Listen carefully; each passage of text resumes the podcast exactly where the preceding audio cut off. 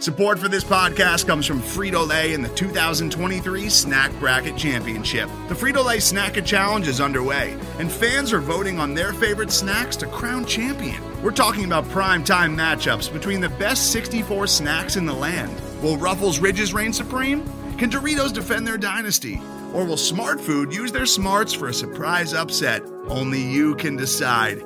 Get in on all the action for a chance to win up to $1,000 or a year's worth of snacks. Let your snacks be heard. Just go to fritolaysnacket.sbnation.com to vote and enter for a chance to win. No purchase necessary. Sweepstakes ends April 3rd, 2023. Void where prohibited. Year's worth of snacks awarded in the form of 52 coupons, each good for one bag of chips. See official rules at fritolaysnacket.sbnation.com.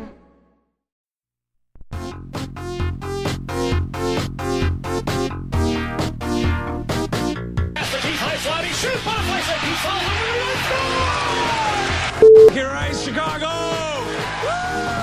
Three titles in six years. Yes, it is worth cheering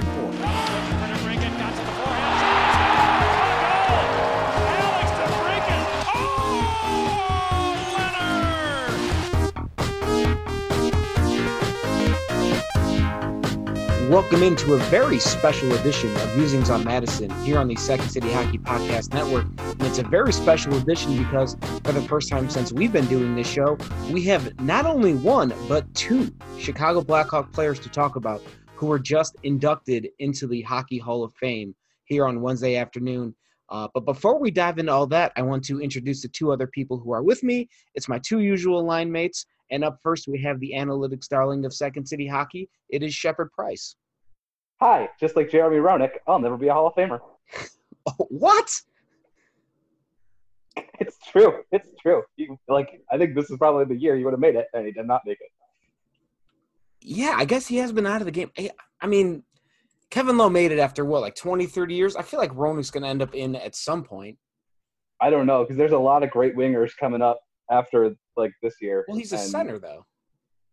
I mean, He was Jeremy Roenick was a center. he's got, yeah, he's got twelve. There's even more- there's even more great centers coming up. He should be in just for his NHL 94 contributions alone. But he had he had 1,200 points, 500 goals. I mean, if there was a, if there was a video game Hall of Fame, yes, he should be in. But I don't I don't think I don't think he'll make it into the hockey Hall of Fame. uh, well, I think you're crazy, but stranger things have happened. Like, I mean, Roenick's up to what? I'm, I'm scrolling down the list of all time points. He's 45th all time in points. He's got to get in eventually. There's- He'll get it. there's just- he's- the other thing is that he's just going to keep getting passed. Yeah, he'll get in. I'm, I'm, I'm, I'm confident he'll, he's going to get in. He's, uh, of course, he's not the only Blackhawk from that era in the Hall of Fame, as we will be discussing later. But before we do that, I want to introduce the other person with us right now, and that is Brandon Kane. Hey, I feel like Roenick might get into the Hockey Hair Hall of Fame though, Yeah. Yeah. Can confirm. I'll accept that. Because had great flow. I mean, Dave and I don't have anywhere room to talk on that, but No, no, we do not. Roenick's Roenick's got some hair that uh, we would be a okay with having. I I would yeah. If, if I was ever going to have hair again, I would not mind having Jeremy Roenick's hair, but you know, that that's that's not what I was given. That's not the cards uh, I was dealt in life. So oh well. I guess we'll Yeah, just have to I would it. just like wash it better than he does, but that's a little too inside there. But All right. Well, um, I, I guess let's not just. We don't have our usual opening tangent because we have we actually have hockey things to talk about, and I'm very excited to talk about this because I think we've mentioned this in recent podcasts where anytime we get to talk about Marian Hossa is a good time, and we're just going to talk about Marian Hossa a ton tonight because he is officially a first ballot Hall of Famer today, after being one of the six people I believe it was inducted into the Hockey Hall of Fame today. Uh, the announcement came down 3:30. Lanny McDonald read it. Uh, I was watching it on TV. The class also includes, and I want to make sure I'm, I'm googling this real quick so I make sure I don't have anybody wrong. But it's uh, we have Kevin Lowe, we have Jarome Iginla, we have yeah Kevin Lowe, Jarome Iginla, Marian Hossa, Ken Holland, Doug Wilson, also a former Blackhawk, and then we also have Kim St. Pierre, who is a uh, was the women's goalie for Team Canada for many a year. Um, so obviously, we're not too concerned about St. Pierre Lowe or Iginla or even Ken Holland. Uh, and we're gonna get to Doug Wilson later on in this episode. But right now, I, we're just gonna say as much great stuff as we can about Marian Hossa and Shepard Price. I'll go to you first. Uh, what was your reaction when you found out this news? So today, so yesterday, I built the case against Marian Hossa and the case for, and like while he definitely has a Hall of Fame case, I was not prepared for him to be a first ballot Hall of Famer. Um, but the fact that he is, he's the so in my sports fandom, he's like the first of my favorite players to make it, and like there'll be guys after him, but like it's a great feeling watching one of your guys go into the Hall of Fame, uh, and watching, getting to kn- knowing that Hossa is a Hall of Famer now is just it's a fantastic. Brandon Kane, what about you? Yeah, if- Hossa was one of the guys on the Senators, like during my early hockey fandom, that I was like, yeah, this dude is a dude. Like him and Daniel Alfredsson. I was like, yes, I can get behind that. Um, so it was kind of cool to like follow his career and then be like, oh, why you got to be on the Penguins? Oh, now you have to be in Detroit. Oh, fuck you. Yeah, right. Yeah, you hated him for a year. Right? Which was very odd. Um, Mhm. But then when he came to Chicago, I was like, here we go. Like, this is the real deal for me. hmm Yeah, I think when he signed with the Blackhawks, that was the uh, Oh, official sign to the rest of the league that they're not fucking around anymore. That that something real is about to go down now that Marian Hossa is on board. And even and I, I still it's still crazy to think about that when he came to the Blackhawks, he still had that moniker of being a postseason choker, of being, I, I guess, uh, oh, kind of like Jarome Iginla, because Iginla never won the cup, but just being a guy who couldn't get over that final hurdle after losing with Pittsburgh and then going to Detroit and losing to Pittsburgh. You know, it's it, it was so crazy to think how long he had that moniker because he played 12 seasons in the NHL before he came to Chicago. And then he played another eight years with the Blackhawks. I think that's the most fascinating thing is he had what anybody would have I think anybody that had made professional hockey and had had the 12 years that Marian Hossa had to start his career and then retired would have been perfectly content, well, mostly content with how they performed and how they did. And then he had a whole another eight years after that. And and that's the most unfathomable thing to me was how long he was in the NHL and how good he was for so long. Because up until his very last season, he was still playing top six minutes, making top six contributions, and the Blackhawks still haven't replaced him three years later. It's also, also, we omitted the part that he spent three seasons with the Atlanta Thrashers. Very important. I was actually going to make a joke about do you guys think he'll wear an Atlanta Thrashers jersey at the induction ceremony? Just because I thought that would be funny, but you, I mean, ruined to be fair, that's where he had his best season. It is. It is, and all of 2,000 people watched it every night because it was hockey in Atlanta at the time. Yeah, and the 06-07 season is that the one you're referring to, Shepard? Yeah, the 82 100 point season. Yeah, in the dead puck era, four to three goals and 57 assists. Well, maybe like just after, or no, no, that was dead puck era. That was right out of the lockout when everything was pretty boring. Yeah, and that was with uh, Ilya Kovalchuk on the thing. I think our other wing. Yeah, yeah. There, I just saw a picture of somebody posted on Twitter of uh, uh, uh, Kovalchuk and Hossa standing next to each other at the All Star game. Kovalchuk number seventeen, Hossa number eighteen, and uh, you you wonder how like the, the Thrasher teams were okay, and you wonder how they weren't better with those two guys on the roster, just because those are two. I wouldn't call them generational. Ta- those are two Hall of Fame talents. Uh, Covey's Yeah. not in yet, but I'm sure he'll get there eventually with his how, how good of a career he has had, right? Yeah. Yeah, I, well, because it's not only in the NHL but also overseas, so I assume he'd get in. The, so yeah, two genuine Hall of Fame talents on your roster, and they made the playoffs and got swept out by the Rangers one year. But we're not here to talk about Kovalchuk. We're here to talk about Hossa, and I guess Shepard, Brandon, if either one of you guys want to go, uh, just what are some of your fond Marian Hossa memories or Marian Hossa things, or just just what other thoughts and ideas do you have about uh, this first ballot Hall of Fame induction ceremony for Marian Hossa? Him lifting the cup first after Toews in 2010 is probably like the official start, I guess, of the the Blackhawks' reign. Because like Toews was injured and couldn't really do a full skate, but then Hossa having it, Mhm. that's like the first like symbol we remember of like the Blackhawks like dominance.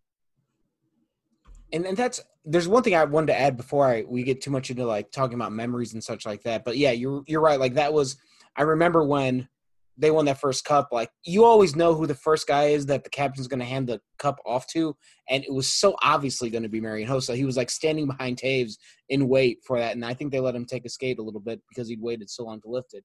But I think the, I think we all knew Hossa was going to be a Hall of Famer. I think the first ballotness was kind of questionable. Like I, I didn't, I, I certainly, I, I think we all agreed that he had a shot, but I don't know if there was some part of me that I guess didn't think he was going to be the first ballot Hall of Fame induction. But this is, I think, validation that what we saw for the last the last eight years with the Blackhawks and then the last twenty years of his entire career, it's kind of validation that yes, that was greatness personified on the ice every single time you watched him play. The fact that he's a first ballot Hall of Famer kind of confirms what we're we were all thinking as we were watching him play. Yeah, um, and also like he's one of the best takeaway artists in the history of the game. Yeah, um, the the the takeaway to giveaway ratio, and you mentioned this in your article today, Shepard, when you were laying out the argument for him. And it's I don't know how great that stat is with that the way well they didn't start tracking it until 07, 08. So this is the back half of Hossa's career. So I mean when Hossa was in his prime, I can only imagine what the numbers were but his career ratio was uh, 577 takeaways to 278 giveaways. That's over a two to one ratio. And again, the back half of his career, like in in uh, 2011, 2012, it was 94 to 29, which is just silly. Like that. That's that's yeah. abs- that's absurd on a takeaway to giveaway ratio for any hockey player. Like I, I feel like yeah. Pavel Datsyuk's probably the only guy that could rival those numbers. Right, and uh, so one of the things that'll be said about Hossa for all time, and like is, is said about another Hall of Famer, I'll make this case. Brad Park is always referred to as like the best defenseman never to win the Norris. I think mm-hmm. Marian Hossa is, and, and Brad Park went to the Hall of Fame.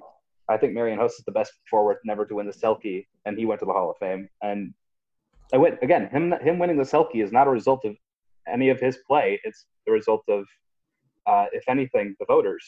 And like he, like I made the case in in the piece, but uh, he he deserves Toews's Selke, and he probably deserves one of Pavel Datsyuk's.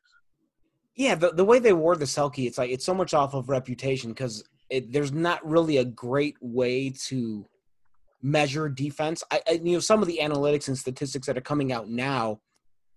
It's certainly getting easier and better to do, but I don't think the I don't think it's as universally accepted among whoever's doing that voting as it is, or it's still not universally accepted enough to make to make it a uh, a viable thing that people are going to consult when they're making those decisions. I mean, for five years in the 2000s, it was just let's give it to Jere Lehtinen every year because he's got a really good defensive reputation. Now it's like which guy plays on the penalty kill a lot and scores 40 goals at the same time. It's a very sh- bizarre award with the way they hand it out, and it seems like they always have to give it to a center because apparently wings don't play defense, which I think Hossa proved all of that wrong. So yeah, it's it's like he was always. I, I don't want to say he was never great because he was a great hockey player, and, then you get labels and all that. But like he was always in like the top ten percent of the league. He may not have been in the top one percent uh, for too long, maybe a couple seasons when he was in his mid late twenties, but he stayed in that top ten percent for what like 15, 16 years, and that alone should be enough to get you into the Hall of Fame. Brandon, you've been off the quiet. Do you have any other thoughts about uh, Marian Hossa? We're just sitting here talking about him because it's so much more fun to talk about him than anything else in the hockey world right now. I think with Hossa, the big thing is that two-way game and his compete level. It was noticeable night in, night out, and that's why just universally he was a well-liked player because you knew he was going to be a high impact player on both ends of the ice and then you add on to the fact that he was one of those players chasing a cup, and for it to be the third time with a third team in a row, it just was so storybook. and then Chicago just went on this run, and it was so evident how vital he was to the team's success, not only with the top players, but the players that worked their way into the lineup. And you could see that they rubbed off on him. You know, Brandon Saad's a prime example of that. Right. It's just you slide into the lineup. Okay, I see similarities in his game, and then it just kind of manifests. And then what Shepard said about the takeaways, it seemed like the more his career went on, Hossa took more pride in his defensive game and taking the puck away than he did scoring goals. I mean, but even the, even like late in his career, uh, Hossa remained fantastic at scoring goals. Yeah, I mean, he scored what I think like 26 goals in 73 games the last season, which is probably around a 30 goal pace if you'd play the full 82. But yeah, like he never like I think Brand to Brandon's point about how he really he always du- he really doubled down on defense on the back half of his career just because he knew like you can always play defense. You can always come back on a back check. Sometimes as you get a little older, get into your you know he was 38 in his last season in Chicago. Sometimes that little extra spark you need to create that little bit of space to get you enough room for a shot on goal may not be there anymore. But you can still be a nuisance on the back check, and obviously Hossa proved he could do that. Um, I mean, his take giveaway to takeaway, or excuse me, takeaway to giveaway ratio his last season still 47 to 29, and I'm sure the majority of Blackhawks on that team were in the negative column. So, so there's that. But I, I kind of go back to what I originally said about this being validation that you know everything we thought we saw over the last 10, 15 years was legit. But it was also there, there's just something about like Marian Hossa – you never heard a bad story about him. I've never met the guy personally, so I can't speak to his personality or how he's off the ice. But have any of you ever heard a bad story about Marian Hossa ever? No, and it's also I think because it's also because he's just such a quiet dude. Like he just quietly retired to like a castle in Slovakia. yeah, uh, and that and that's what he's castle. been doing. that's what that that's what that man's been doing. Like yeah, it just, it just it's like it, feels like Marian Hossa was just a good guy who happened to be really, really, really, really, really good at hockey, and it just it's it's it, it just puts a smile on your face. Just anytime anybody says Marian Hossa, you're just it, it's it's a good way to it's a good way to start a conversation. Just walk up to people and say, "Hey, Marian Hossa," and see where it goes. Um, me that we do have two quotes from him that are rolling in. Apparently, they're doing a conference call of some sort. But uh, Marian Hossa, on his election to the Hockey Hall of Fame, says, This is an amazing day for me and my family. I'd like to congratulate all the six people with me. It's an amazing day for everybody. Of course, Hossa is congratulating other people. That's just who Marian Hossa is. Uh, he continues saying, My dream came true when I won the first Stanley Cup. This is definitely something special to be in the top, top players and the people in the NHL. This means so much to me. I'm humbled and really grateful. Probably exactly what he would expect Marian Hossa to say. Yeah, I want to make a point here is that like he's not he's not just getting the Hall of Fame here for his NHL work because this is the Hockey Hall of Fame. He's also arguably one of, if not the greatest Slovakian hockey players of all time, and like his uh, international work shows that. Like he was more than a point per game in both the Olympics and the World's Junior Classic. Like he put in a lot of work during like the peak years of Slovakia, and like it was him, Chara, and Marian Gaborik lifting that team. Mm-hmm. And I didn't, I don't know how they vote on this, but I did see on the NHL Network that he was the four-time Slovakian Player of the Year during his career. Yeah, and that, again, that's a year. That's a career that overlaps entirely with one of the best defensemen of all time in Zdeno Chara. Mm-hmm. And it's it's I'm, I'm I'm they have a category on the Hockey Reference website uh, for players born by country, but it's born in Czechoslovakia because all those players were born before the, those countries split into two. So like there's some other names on here that I don't think played for the Slovakian teams. They played for the Czech teams. Like Jagr was always on the Czech Republic teams, right? Yeah, Jagr is Czech. Yeah. So so yeah. Again, and not only that, but yeah, Hossa's international performance. Like he just he was he was productive everywhere he went. He was productive. he was awesome in Ottawa. He was awesome in Atlanta. Pittsburgh, Detroit, and then and ending up in Chicago, and then playing all his international appearances. I think he was also uh, up for the Portland Winterhawks way back in the day. Yeah, in the WHL in the 97-98 season, he had 85 points in 53 games. So yeah, Marian Hossa was good wherever he went.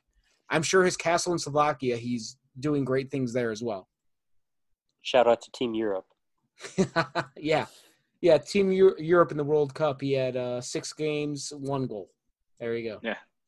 and four penalty minutes. I'm sure. Those, Mission accomplished. I'm sure both of. I'm sure both of those calls were wrong. Um.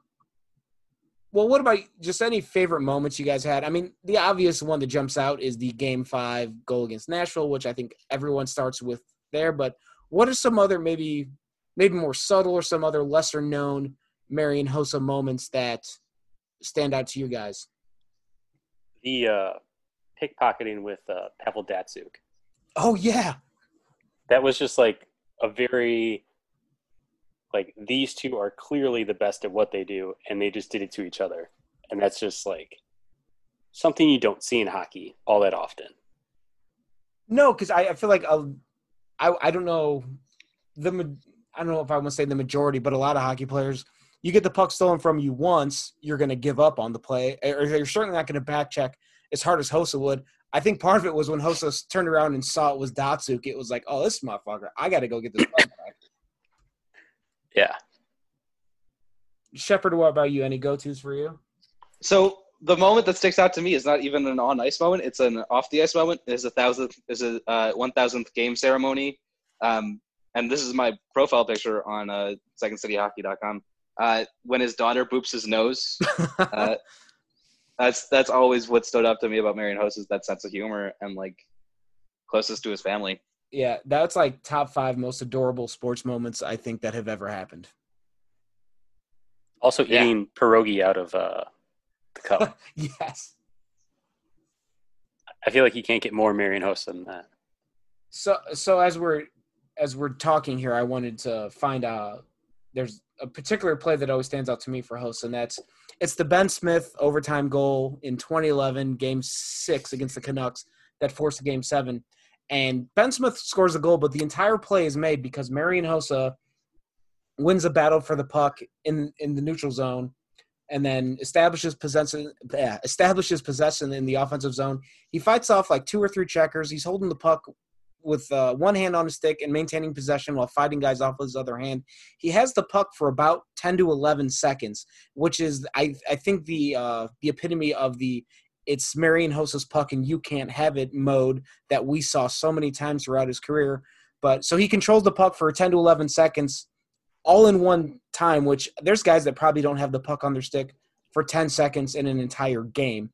But at the end of it, he throws it out to the point to Hjalmarsson, who gets a shot on net. There's a rebound. There's Ben Smith. Game over.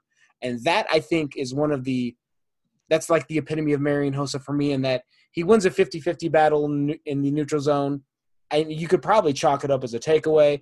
Then he just owns the puck for 10 seconds because he wants to, and nobody else can take it off of him. And then the Hawks score because of it. And I think he gets the secondary assist on this goal. So it may not be, you know, he was never when during his time in Chicago, at least, he was never like the number one star on the team. It seemed like it was always like Toews or Kane or Duncan Keith.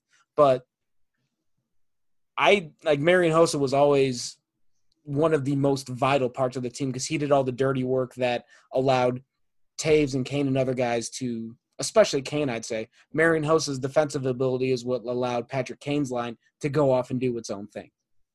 And like again, you mentioned Brandon Saad, that like legacy that lives on of Hossa teaching like the next guy. Um, and even if Saad's not doing like the same amount of uh, production, like th- that same defensive prowess remains on the team because of Hossa. Yeah, like they, I for the longest time, Brandon Saad was called Baby Hossa. I don't Yeah. think he's going to quite get to that level in his career, unfortunately. Which I mean, is anybody going to get to that level in their career? He's Marian freaking Mark Hossa. again, Mark Stone is like the closest representation of Mario Yeah. Marian Hossa we have in the game now, Yeah, but and it's it's really really hard to beat Mark Stone. but anyway, yeah, like Mar- Marian Hossa's mark on this team and this franchise will be felt for years. And I just personally, I think it's hilarious that he's still on somebody's salary cap payroll, and we're talking about him in the Hall of Fame. I mean, didn't we do the same thing with Pronger though? And it was the same team. That's true. Well, yeah, there's obviously one team that's really good at this, uh, or, or the one team that's the popular destination for the salary cap circumvention route.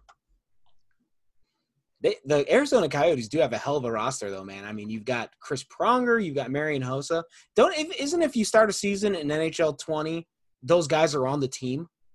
No, I don't think anymore. I think Ah, okay. like in, in like twenty in like NHL seventeen, you might have had that team. Okay. Yeah. And I think Pronger's not there anymore because he's he's not showing up on their cap friendly page, but but Marian Hossa still is for So do you guys remember Hossa as number 18 or number 81? oh, 81. 81, Okay. undoubtedly. Like I feel like when when he played the first half of his career, like I, I got obviously got more into hockey during during the back half of the 2000s and then especially in the 2010s when Hossa was already in Chicago.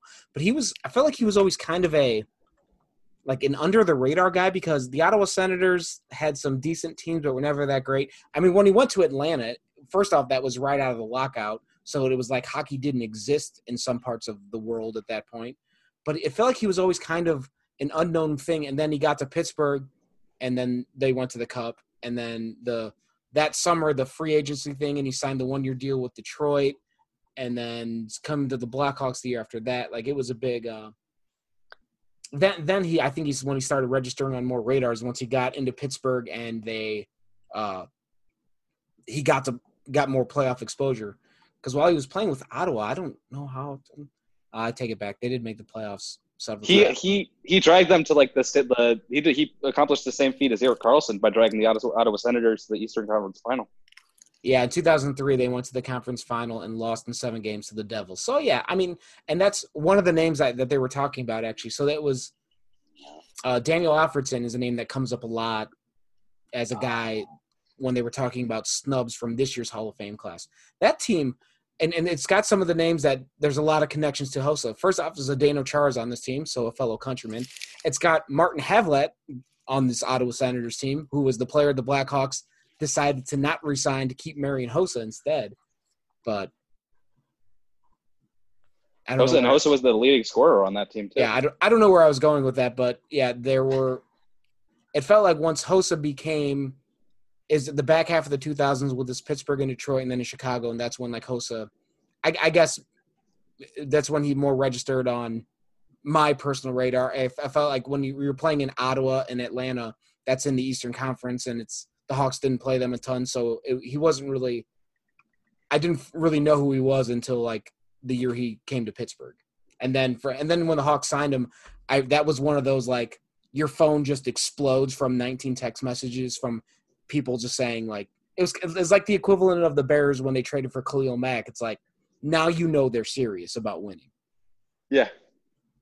I'm I'm trying to find more things to say about Marian Hossa, but uh, I'm starting to run in short supply. I mean, it's just it's it's fun to see a player from that era now get the Hall of Fame credential. It's also a little bit sad because it's another reminder that that era is kind of in our rearview mirror.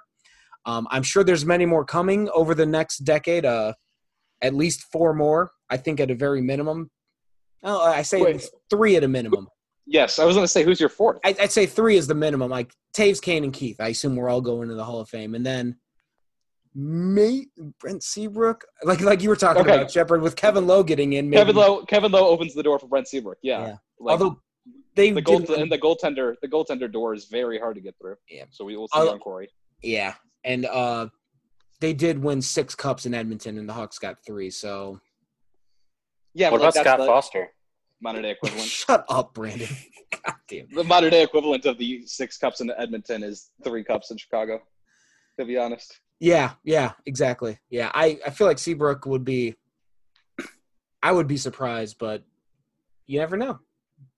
And I if he does get it, it's because of one goal, and it's, that's the 2013 Oh, Game Seven. Well, like, and and 19 other postseason overtime goals. That anytime the Hawks needed a clutch overtime goal, Brent Seabrook scored it. So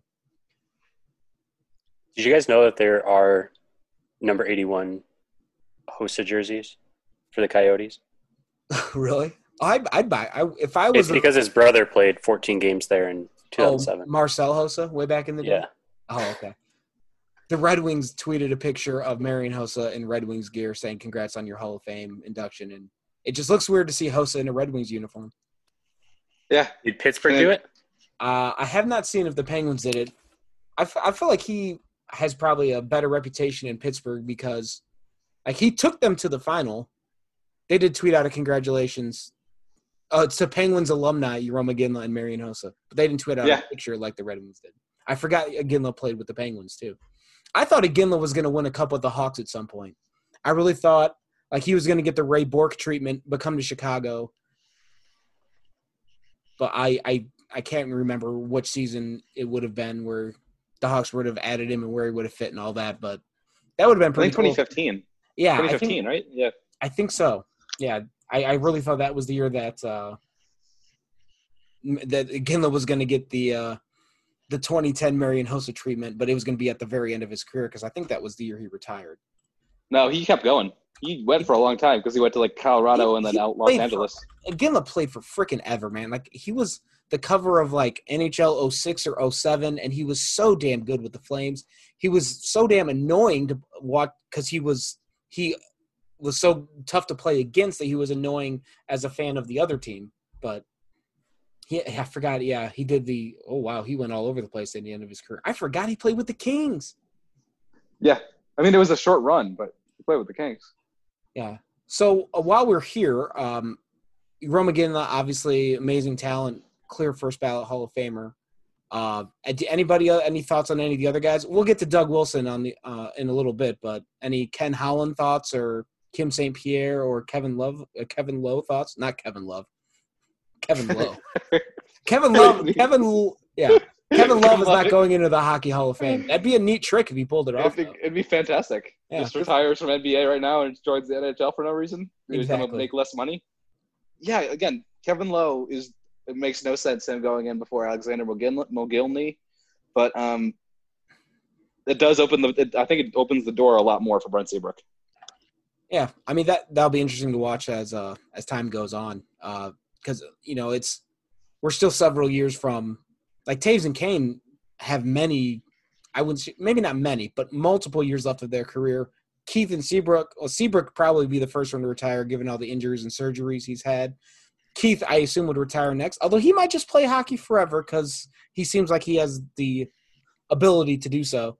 Um, but I mean, I'm sure we're at least a good five, ten years away before we're talking about Hall of Fame inductions for either of those guys. Uh, really quickly, just out of curiosity, what do you guys think? Is Marian Hossa's number getting retired in Chicago? It has to be now. He's a Hall of Famer. I, I, I there's, I think, I think, I think there's going to be more, uh, more numbers in the rafter from this era than there are going to be players in the Hall of Fame. So I think it is. I think Hossa's 81 has to go up there. Brandon, what about you? I think that there only should be three numbers retired, and that's Toews, Kane, and Keith. And then you do like a Ring of Honor for the other ones. But I also think Blackhawks like Don't have a retiring Ring numbers right is like mm, kind of a weird deal anyway. But I mean, you can make a Ring of Honor Shepard just because they don't have one doesn't mean they can't come up with one. and just I- make one with. I I think hockey. I think they'll retire Hossa's number. I feel like he. It's a combination of how good he was and how beloved he was as a player. Because uh, I think one of the most fun things about Marian Hossa was the social media discussion around him and just him being immortal and a demigod and just just all of those things. But yeah, Marian Hossa was just so much fun. Uh, everything on social media was great, and it was just it was just a blast. And I I'm ups- I'm sad it's over. I'm probably going to be watching a lot of Marian Hossa highlights on YouTube and TV and wherever else I can find them tonight. And uh, that'll that'll be a good night. That'll be I, I'm already looking forward to it. It sounds like a great evening for me. But Marian Hossa was not the only member of the Blackhawks to be inducted into the Hall of Fame today. And when we come back on the other side of this timeout, we're going to talk about the other guy, which is former defenseman and current San Jose Sharks general manager, Doug Wilson. And we'll do that right after this break. Today's episode is brought to you by Cars.com. With over 2 million vehicles and 50,000 more added every day, Cars.com will match you with the perfect car for you, your budget, your life, your style. And if you're ready to say goodbye to your current car, Cars.com will get you an instant offer to cash it in. Just start by entering your license plate and get matched with a local dealer who will write you the check. So whether you're looking to buy or sell, just go to cars.com. It's magical. Welcome back to Musings on Madison. And as we promised before the break, we're going to talk about Doug Wilson a little bit. Now, this is going to be a little bit more difficult for the three of us because uh, I was, as the veteran of this group, I was approximate, I was just about four or five years old when Doug Wilson played his last game with the Blackhawks. So that makes things a little bit more challenging for me. Uh, Brandon, you were in 1990. I was, uh, let's see, I was four years old when he was traded to San Jose by Chicago for Kerry Toporowski. I can't even say that name. And San Jose's second round pick, which became future Blackhawk Boris Mironov. Fun fact. But yeah, so the Blackhawks traded away Doug Wilson on September 6, 1991. Brandon Kane, how old were you? Well, I was looking- born on New Year's up the Day in year? '91. What'd you say, Brandon? I was born on New Year's Day in '91. Okay, so you were eight months old, and Shepard was not born yet. So I was negative. I was negative like four. Okay, so this is going to be a little more difficult for us because uh, obviously none of us saw him play live. Um, I, I, we were talking about this before we came on the air. The way I always remember Doug Wilson is that whenever Duncan Keith's Norris Trophy candidacy would come up, then they'd always reference the other players in franchise history that won a Norris Trophy, and that was always Chelios, Doug Wilson, and Pierre Pilote. So that's my main memory of Doug Wilson. We did he was chronicled in a former Blackhawk of the Week article we wrote uh, March of 2018, and I was rereading that as a as a bit of a reminder. And he was Doug Wilson was basically the prototypical 1980s offensive defenseman. Uh, he remains the the franchise leader in scoring by a defenseman, right? Correct. That is correct. Yeah. Yeah. He had and he played 16 years overall, but 14 of them were with the Blackhawks. See, this is the one thing that drives me insane about hockey reference is there was apparently it happened after the 86 season where the Mhm. Blackhawks changed their name from two words to one word. So they have all the goals and all the statistics tallied separately for Doug Wilson. He has nine years with the Chicago Blackhawks. Blackhawks is two words, and then five years with Chicago Blackhawks. Blackhawks is one word. So altogether, he played, if I can do math, paid 938 games with the this with Chicago and scored 225 goals and had 779 points. And he's still the, the team's leader in points by a defenseman, although I imagine he's got a few guys nipping at his heels, most notably Duncan Keith and Brent Seabrook. So, Shepard Brandon, give me all your Doug Wilson memories. Go. I was negative four. All right, good talk. Brandon, what about you? Yeah, I've just seen like old clips and stuff of him, and it's Mhm. just like, well, that's a defenseman that could skate and move the puck up the ice. And clearly, as you can see by his scoring totals, that's exactly what he did. And it worked out well because the Blackhawks were good in the 80s, but not great. Yeah, like the teams that they didn't make the cup until the 91-92 season, which Wilson was traded right at the start of that season to the ex- excuse me, to the expansion San Jose Sharks. And then I guess he liked it so much in San Jose that he decided to become the team's general manager. But uh, yeah, I guess his, uh, his peak season was 1981, 1982 when he scored uh, 39 goals, had 46 assists. Both of those numbers still records and uh, still single season records for Blackhawks defenseman. He was an All Star that year. That was the season he won the Norris Trophy. And uh, I guess the other notable thing about Doug Wilson is that he played 16 seasons and he never wore a helmet Huh. because he got in. He debuted in the 78 79 season. It was in this 1979 1980 season where they made helmets mandatory, but they grandfathered in any players who played before that that didn't want to wear a helmet. And Doug Wilson played into the 90s, and he was part of that grandfather clause, so he never wore a helmet. So he I would love like, to know the last player who didn't wear one. Craig, Mc, Craig MacTavish, Really? Yeah. Good old fu- Craig. future Edmonton Oilers coach. and GM. So apparently, guys who don't like to wear helmets becomes become GMs. Craig MacTavish, who retired in 1997, was the last NHL player to suit up in a game without a helmet. That is verbatim from the former Blackhawk of the Week article I wrote. Thanks for reading, I've seen that now. it's been a while, damn it. Just it. scroll down to the damn story I wrote. Thanks, Brandon. I appreciate that. Hey, it's linked in there. Yeah, Wow. so uh, so I'm looking at the the Blackhawks all time career leaders for just everything, and so Doug Wilson was ninth with 938 games. He's not on the goal list. I don't see him. He is fourth all time with 554 assists. Patrick Kane's passed him up. For points, he is seventh all time with 779 points. Duncan Keith is way behind him in 10th at 610. So I think Doug Wilson's spots are pretty well, pretty uh, solidified there. I don't think anybody's going to be catching him anytime soon. I mean, oh, maybe uh, there is somebody wearing 27 who might be the best offensive defenseman Well, the Blackhawks right. have had in a long time. Because Doug Wilson scored 225 goals as a defenseman, so Boqvist better hurry up. Yeah, Well, I guess I shouldn't True. say hurry up. He's still 19 years old. He's got plenty of time, but he has a lot of goals to catch him. Keith's Keith and Seabrook, or Keith's at 101, Seabrook's at 103. Granted, Boqvist is by far the most offensive oriented of those three players, but I don't know. 225 goals is a lot of damn goals, and Wilson played in an era where defensemen could score 40 goals in a season. I, the the thing about Duncan Keith also has always been like he's never been a fantastic goal scorer. Like there, I remember like No. a season he came like date pair like dangerously close to scoring zero goals. Um, Oh yes, and he, he's like the second. It was either the last game of the year or the second last game of the year. He scored a goal that beat St. Louis, and I think was responsible for knocking St. Louis out of the playoffs.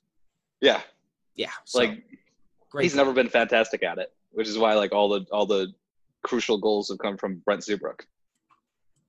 So what you guys are telling me is you don't have any more Doug Wilson takes, do you? Uh, he'll he'll always be like like you said he'll he'll probably always have a place in the Blackhawks record book even if Adam Boqvist comes out of nowhere and just turns it on. Yeah, I, I think just on pure point, pure goals and points, he will probably forever be the most offensively productive defenseman the Blackhawks have ever had, which isn't uh, Yeah. when, which is nothing to uh, nothing to sleep on, and obviously worthy of a Hall of Fame credentials because he was part of the class that was inducted today. Yep. I mean, it gets you. It, being one of the best defensemen for an original six team probably does get you into the Hall of Fame, and Yeah. probably should. Exactly. Also, Probably kind of about weird time. the guy who wore number 24 waited 24 years to get into the Hall of Fame. There we go. Perfect. So Martin Havlat's got what another twenty some years to wait. Yep. going of course we're going to go back to Marian Hossa for a second here but just going back that that 0203 Senators team it's crazy to look at that and realize that this was 2003 and the some of the names on that team cuz not only do you have Marian Hossa at 24 years old but like Martin Havlat at the age of 21 Zdeno Chara at 25 like that that feels like it was a lifetime ago, but Zdeno is still there on the roster. And he was 25 at that point. Like I thought Chara would have been like 19 or 20. No, he was he was already a full grown adult male and he's still freaking playing 17 years later. That's impressive. I'm, He I was mean, probably the- a full-grown adult at like 16. True. yeah. Very true. Very true. When true. your best asset is your size, you probably don't have to play stop playing hockey until you're very old. Yeah. Oh god, damn. 19 year old Jason Spezza. Yeah, damn, that was yeah. And uh future Blackhawks Patrick Lalime and Bryan Smolinski on the team. Oh, Sloman. and Dennis Bonvie and Ray Emery. God, this is this is some fun. So yeah, I, I think that's all for our. Uh, I think that'll end the Doug Wilson segment. I, I apologize to any of the the more veteran Blackhawks fans listening to this podcast. Um, I I can tell you, we can tell you he's an offensive defenseman, and uh, he had a hell of a slap shot. Was probably awesome on the Blackhawks power play, but yeah, it's kind of tough to say much else about Doug Wilson because I didn't go to a Blackhawks game until 1996, and that's when I got into hockey. And Doug Wilson had already retired at that point, so you might as well ask me to talk about Pierre Pilote's playing because I would know just as little about him as I would about well, all right, maybe a little bit, but you get you get the point. I didn't I didn't watch hockey till I was till 2012, 2013. So, So, yeah. he is 40 yeah. years removed from me. So so when did you? So if you got into hockey then, when did you find out that Doug Wilson was a former Blackhawk? How when did you make that connection? Uh, reading the 100 Greatest Players uh, book by Greg Wyshynski and Sean McIndoe and uh, Dave Lozo. Okay, he's he's in the hundred greatest players of all time book. Where's Jonathan believe so. Where's Jonathan Toews on that list? 108 Eight. He's like around. He, he's like he's he's around like Henri Richard. I figured Dave Lozo wrote it, so he probably left Toews off the list because it feels like when the This is an honorable mention. Oh, okay. It feels like the time I spent briefly listening to that podcast, Dave Lozo was always shit talking Jonathan Toews, which seemed like it was. It was when Toews was at his in like the 16 to 17 and 18 seasons when he was kind of in his uh his valley between before he resurged in the last two to three seasons. So Yeah. Also just uh, uh it was weird seeing Ken Holland get introduced because you forget like he like the way the Red Wings are right now, obviously not It's kind of his fault. yeah, Eh, but he was also part of what was a pretty damn good dynasty for 15 years there in the late 90s and 2000s, and uh, which was promptly ended by Brent Seabrook in 2013. I mean, they it wasn't like it wasn't over over because they made the play, the playoffs for 25 years in a row, and Yeah, so they had to make yeah, but playoffs after I that. mean, but- for all intents and purposes, Brent Seabrook Yes. ended that shit. So yes, it was uh, well, what actually happened is when Marian Hossa decided to sign with Chicago instead of Detroit, that was the end of those Red Wings teams. Also because because because then it was Pavel, it was Datsyuk and Zetterberg, and a lot of guys at the end of their career, and a bunch of young players who aren't turned out not to be that great. yeah that they they weren't going to replace the Russian five. So, but yeah, If you I- guys are ever interested in learning about the collapse of Detroit, there's a pretty awesome YouTube video on SB Nation's main YouTube channel um, in the collapse video uh, playlist that details the rise and the utter collapse of Detroit. So check that out. there you go. And with that, I think we are at a perfect spot to wrap up this here episode of Musings on Madison. First time we've ever had a chance to talk about Hall of Famers. Uh, you know what? Really quickly before I forget, uh, before we walk away from all this, Shepard, you said this was your first like guy that you watched his career and then you saw him in the Hall of Fame. Brandon, who was yours? Because I feel like we might have the same one, A Blackhawks player or just in just, general? just in general. Oh, Forsberg. Oh, okay, because I, I was going. Forsberg was my guy. Okay. Yeah, that's. I was going to go off the board or, and go to a different sport, and I was going to say either Urlacher or Frank Thomas. Well, I, I guess because like in Frank Thomas isn't as much because I think his prime was his Yeah. absolute prime was like early mid '90s, and I was still pretty young then. Like I remember Urlacher being drafted and putting him into video games. Like, why the hell is the safety playing linebacker? I I, I was wrong on that, but um, yeah, like that was Urlacher was the first guy I remember like them drafting him, watching his entire career, and then seeing him go into the Hall of Fame. And that was one of the sharpest reminders that I am no longer a child. Yeah, when we get that's- Patrick that's Mannelly in the Hall of Fame, then we can talk about Bears. yeah, Jesus. All right, well, we're we're gonna start talking about long snappers. We better wrap this shit up. So yeah, I think let's do that. Uh, thank you very much for listening to this special edition of Musings on Madison. Uh, hopefully, we'll have more Hall of Famers to talk about in the future. And you never know, maybe in a couple weeks here, we might actually have real life, actual hockey to talk about. Fingers crossed with uh, the way some things are going in some states in the U.S. Hasn't exactly been encouraging, but um, we're gonna we're gonna hold out hope that there's some hockey coming up the next month or so. Uh, thank you very much for listening to this episode. Stay tuned to Second City Hockey. I'm sure we'll have more talking about either Marian Hossa or Doug Wilson or Hall of Fame candidates in general. We're starting to put together our recap of the regular season for the 19, 2019-2020 Chicago Blackhawks. And uh, so we can remind you of this team that we watched for like five, six months and then forgot about in the last three months and then might be watching again next month. Um, and then we can start talking about their playoff potential playoff matchup with the Edmonton Oilers, and uh, hopefully we all get to do that. So fingers crossed for that. But we hope you're all staying safe, staying healthy. Wear a mask, please, so we can watch hockey. I, I think that that's just wear a mask so we can watch hockey. For Brandon, for Shepard, I'm Dave. Thanks so much for listening, and uh, we'll talk to you next time. And go Hawks! Da, da, da,